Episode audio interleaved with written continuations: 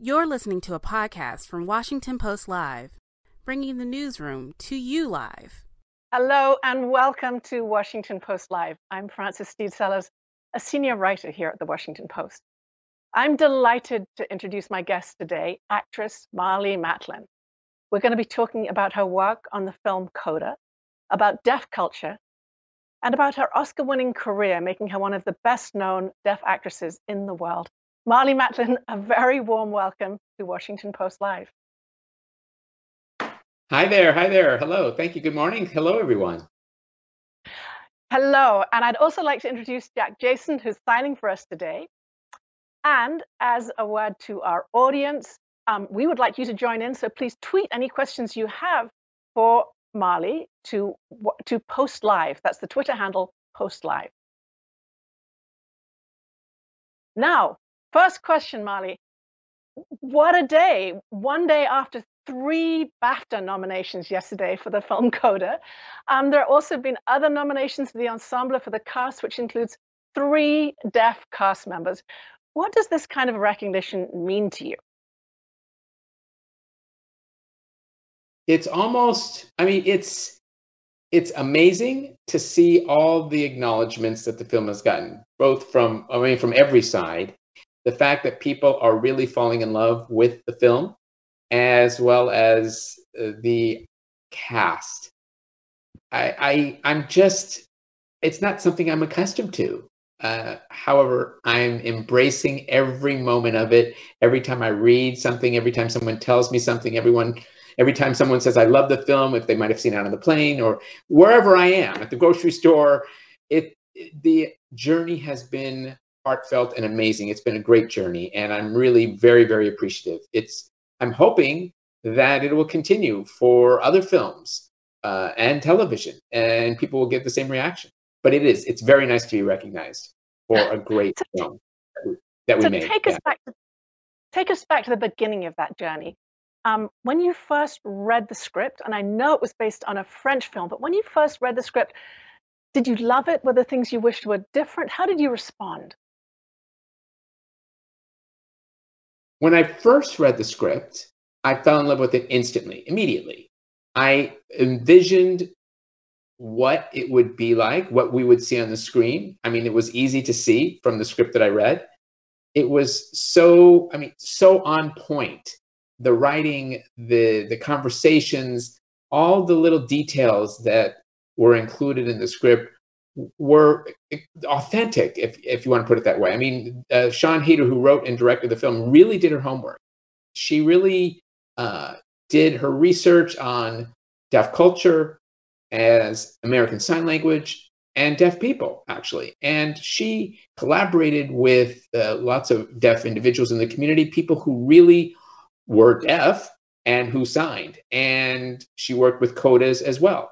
So when I saw the script, I immediately fell in love with it and I wanted to jump right in. And I said to my team, I want to do it, period.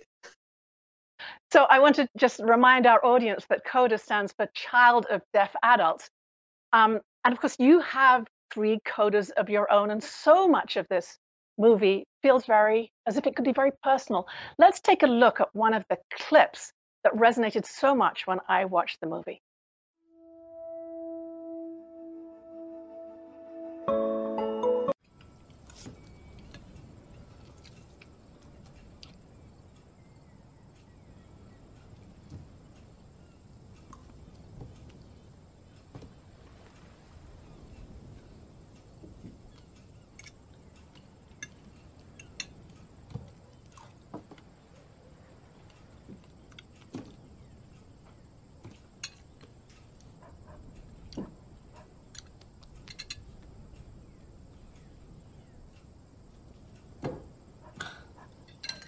Why is it always about you? I'm meeting people. I'm making friends. You know what? You should get out in the world too. Yeah.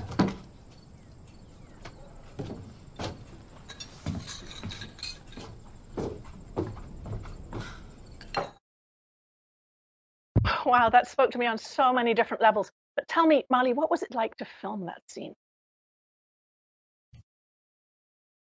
I'm a mom of four. I have four codas, and all, uh, that that means they're all hearing. And um, that scene, that day, was difficult for me because I had to delve into Jackie's frame of mind to understand what it was that motivated her to say that to her own daughter.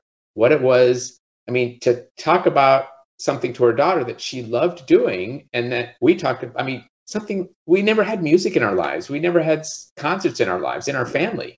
It wasn't something we were familiar with. So I had to really delve deep into Jackie's thought processes because, and I know she wasn't intentionally meaning to hurt her daughter. And I think she was trying to, it's just something that she didn't get. It was something that she felt like she could belong and, which was music. So she wanted to be her supporter, certainly, but how could she do that if it was music and she couldn't hear her own daughter's voice? So it really, I mean, it took Jackie back, and she had to say, "Look, if we were painters, uh, if you were a painter and we were blind, would you want to do that?" I mean. As a mom, I would never say that. I would never say that to my own child. I, I, I would let their my children, you know, follow their own dreams. But it was really a struggle for me to play that character and really delve into it. It was just what she's one of those people who just sort of says what she feels because it brought her back to her own childhood that she didn't have a great deal of support from her parents and Jackie's fear of not being able to enjoy and to participate as a mom as she should. So tell me, I'm curious, how have your own four codas responded to this film? It was interesting to watch them and, and react to the film. I, I remember watching them as I was watching the film, and they were very quiet. They were very certainly attentive. And a lot of times they laughed, a lot of times they spoke to themselves or they talked among themselves. And there were a lot of points in the film that they could identify with, a lot of points that they couldn't identify with.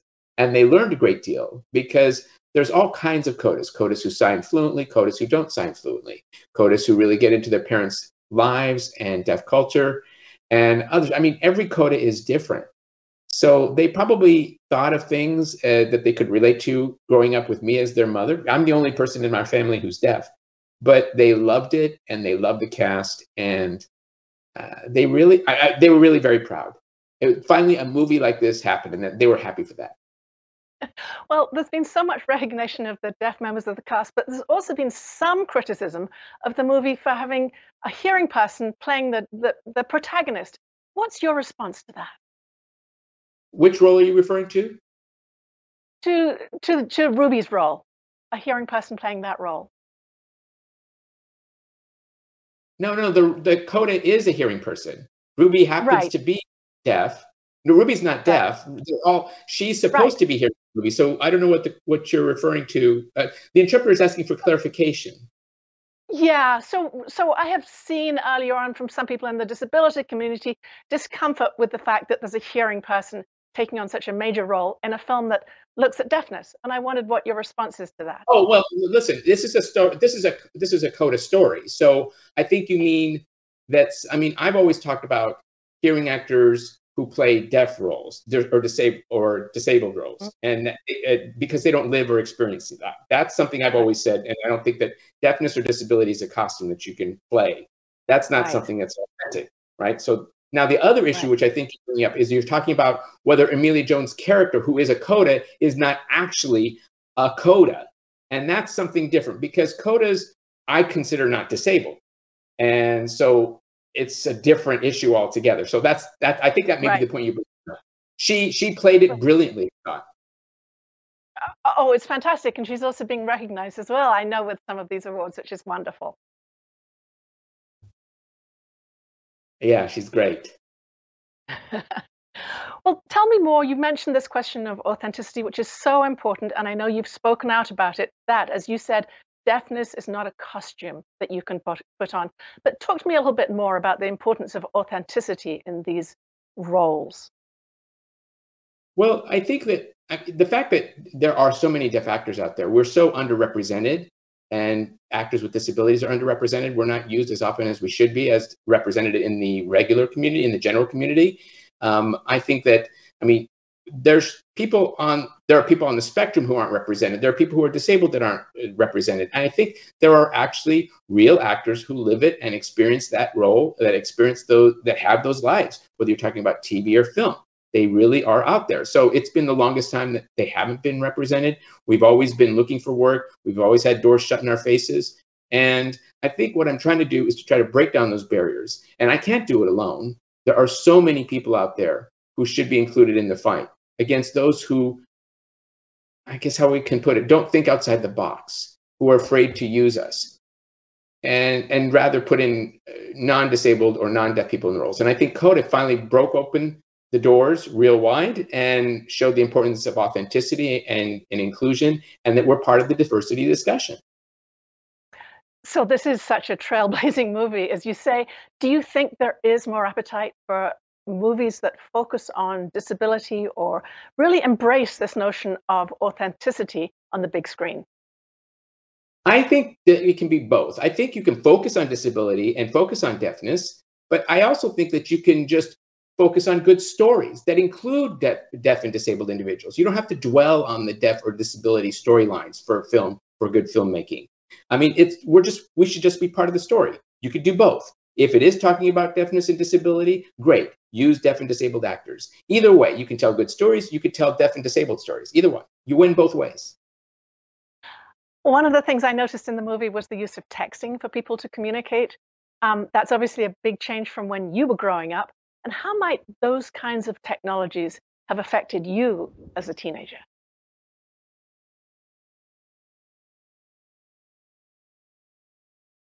I remember growing up and I re- imagined a world where I had words on the screen, like closed captions. I thought, wow, how cool would that be if I could read what was going on in the screen? I never thought about closed captioning in the formal sense of the word.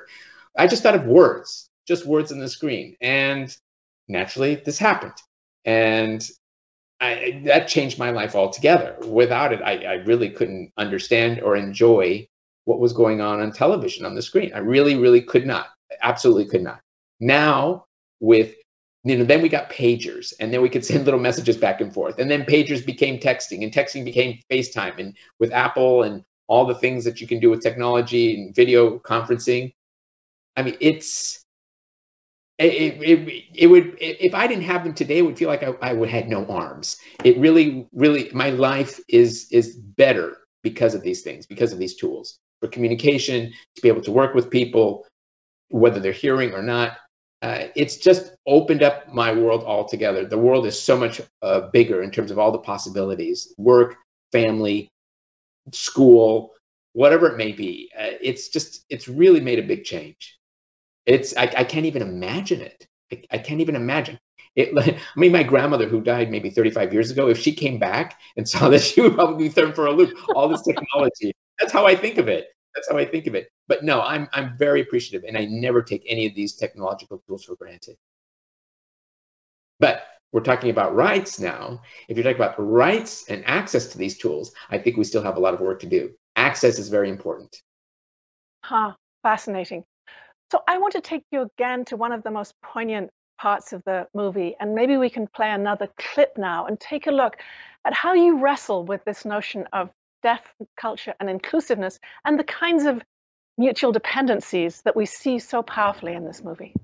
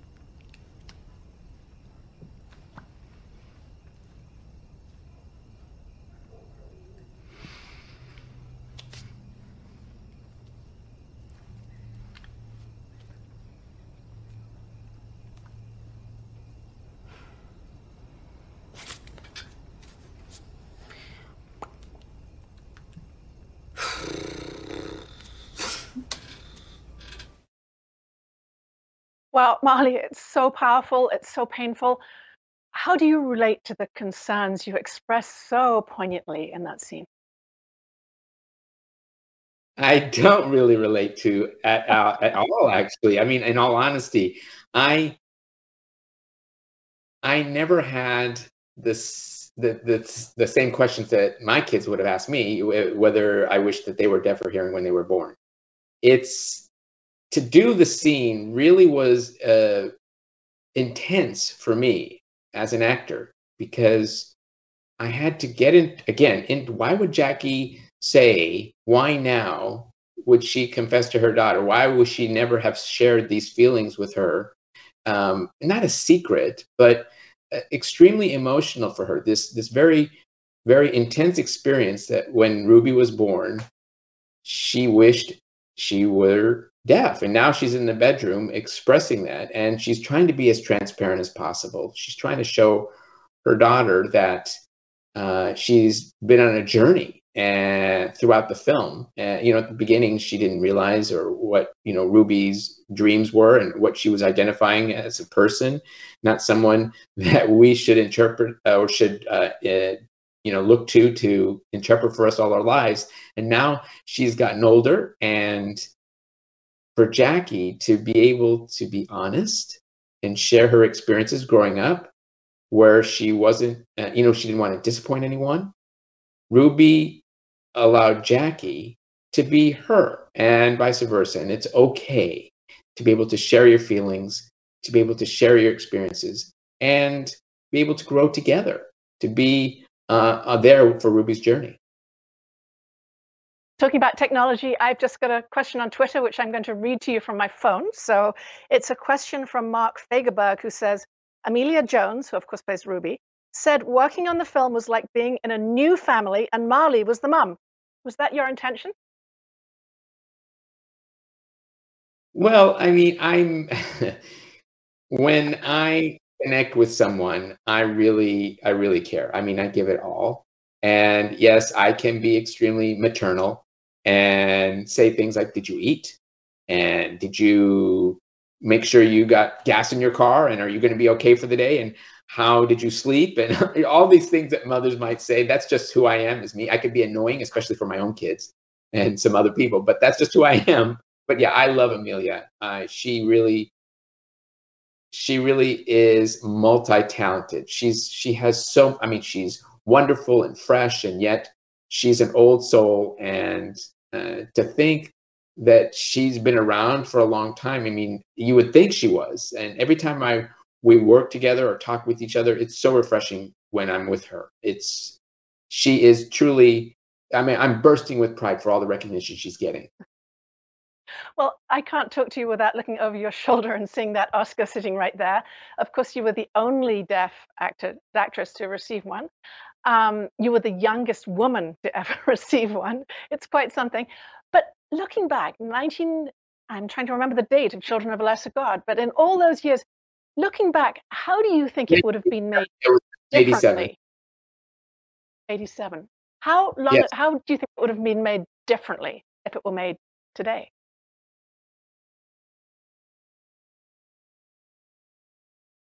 Well, um, there are a lot of things that happen in the film that didn't exist in back then. You know, for example, um, in terms of communication tools. But um, I mean, Children of Lesser God was just groundbreaking in itself. It was so.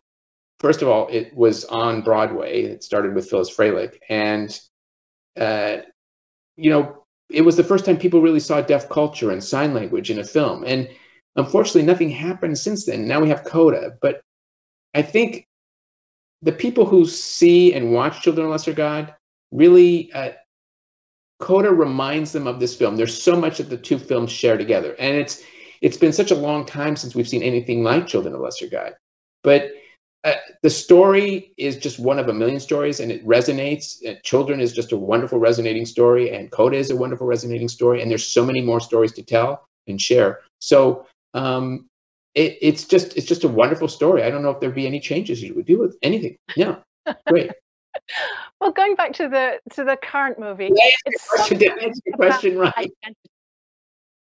it's so much about identity and deaf identity and familial identity and the, the, the ties that bring people together.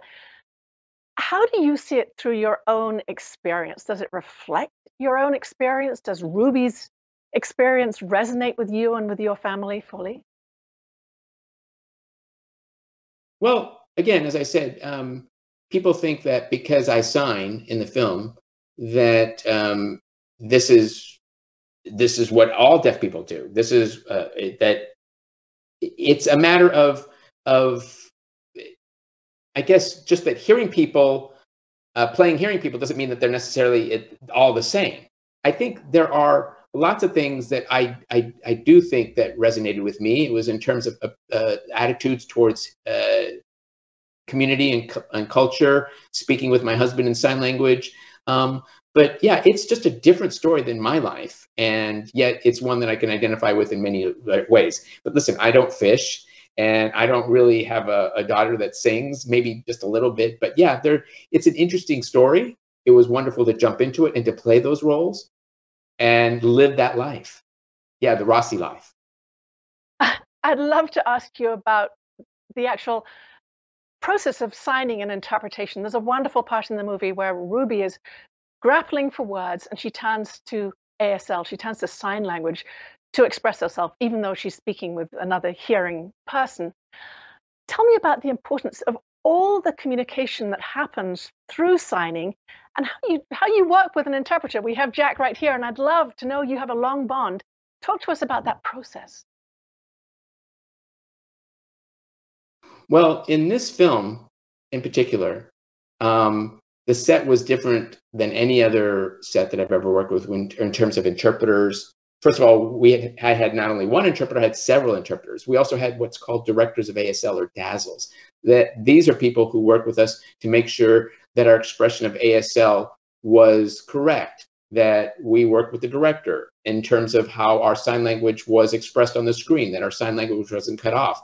But yeah, it's it's a very, I mean, this, I mean, it was a set like any other set, but if you want to talk about the importance of communication, it's interpreters, it's directors of sign language, it's crew and cast who all sign. I mean, it was amazing. I really tip my hat that everybody on this set learned how to sign. So everyone on this set was one big family. And uh, on other sets, I've had that kind of experience, but not quite the same way as I did with Coda. Yes, some people did learn some signs, and I could communicate with them, but it was always through my interpreter. And it was just me and Jack or me and another interpreter. But on this one, it was different. So it's just a different film. It was great on those films, but in this film, I was in my element. As opposed, it was more about me and the and the set and the crew than it opposed to just the work.